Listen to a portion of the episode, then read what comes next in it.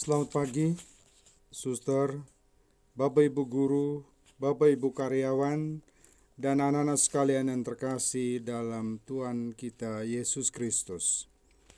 Mengawali segala karya kita hari ini, marilah kita berdoa dan mendengarkan sabda Tuhan. Marilah kita berdoa dalam nama Bapa dan Putra dan Roh Kudus. Amin. Allah Bapa Surgawi, Engkau sungguh penuh kasih dan rahmatmu yang berlimpah dapat kurasakan di awal hari baru ini. Tuntunlah kami untuk menjalani sepanjang hari ini dengan melakukan hal-hal yang baik, yang berguna bagi diri kami dan orang-orang di sekitar kami. Kami mohon dalam nama Yesus Kristus Putramu, Tuhan dan Juru Selamat kami, kini dan sepanjang segala masa. Amin. Inilah Injil Yesus Kristus menurut Santo Lukas. Dimuliakanlah Tuhan. Pada waktu itu, Yesus mengumpulkan perumpamaan ini kepada murid-muridnya. Perhatikanlah pohon ara atau pohon apa saja.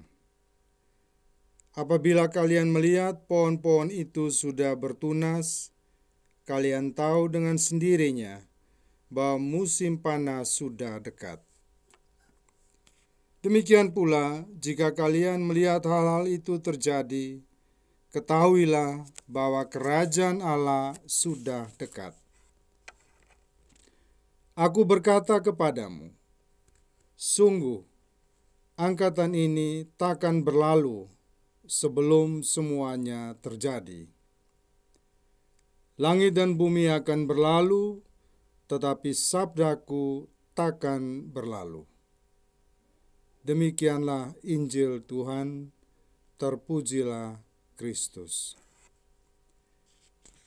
Suster, Bapak Ibu, dan anak-anak sekalian yang terkasih, setelah mendengarkan Injil Lukas hari ini, mari kita mencoba membuka hati dan pikiran kita untuk merenungkan sabda bahagia hari ini yang bisa kita gunakan sebagai panduan hidup kita sehari-hari. Pengalaman pewahyuan Allah melalui Santo Yohanes dalam kitab Wahyu mengajarkan kita tentang situasi akhir zaman dan datangnya langit dan bumi yang baru yang dipenuhi dengan terang dan damai putra manusia. Pada saat itu, semua orang mati akan dikumpulkan dan akan dihakimi menurut perbuatan masing-masing. Kita akan dihakimi menurut perbuatan kita masing-masing, bukan menurut jabatan kita, gelar, kekayaan, kehormatan, atau apa pun atribut lainnya yang melekat dalam diri kita sepanjang hari-hari hidup kita di dunia ini. Jika kita melakukan hal yang baik, niscaya akan menikmati rahmat kehidupan kekal. Dan jika sebaliknya, maka akan menerima hukuman yang kekal sebagaimana juga dilukiskan di dalam kisah tentang penghakiman terakhir. Kita bisa membaca ini dalam Injil Matius bab 25 ayat 31 sampai dengan 46. Suster, Bapak, Ibu, dan anak-anak sekalian yang terkasih,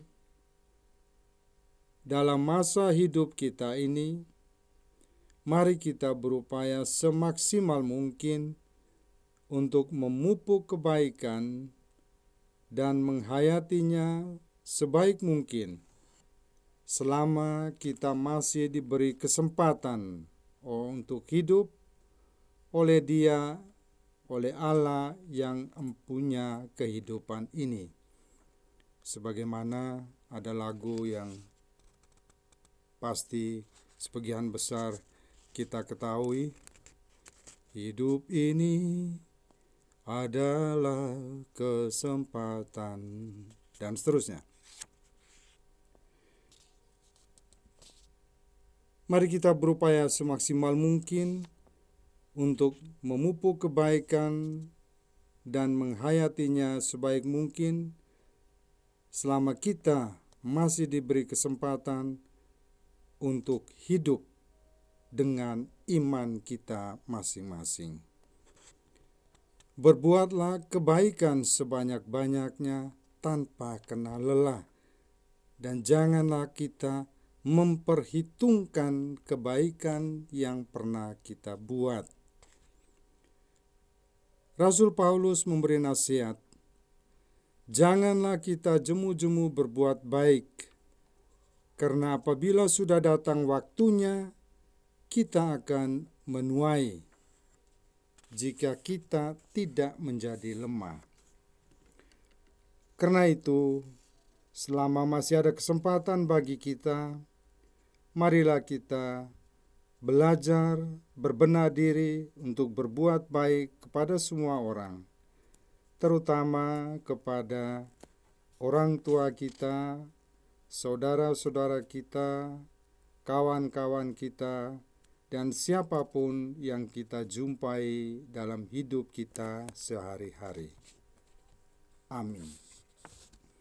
Marilah kita berdoa. Tuhan Yesus, karena kasih-Mu, Engkau menunjukkan tanda-tanda kehadiran kerajaan Allah. Bantulah kami untuk melihatnya dalam hidup dan karya kami sepanjang hari ini, serta bersyukur dapat mengalaminya. Terima kasih ya Tuhan Yesus, junjungan jiwa kami, kini dan selamanya. Amin. Dalam nama Bapa dan Putra dan Roh Kudus. Amin.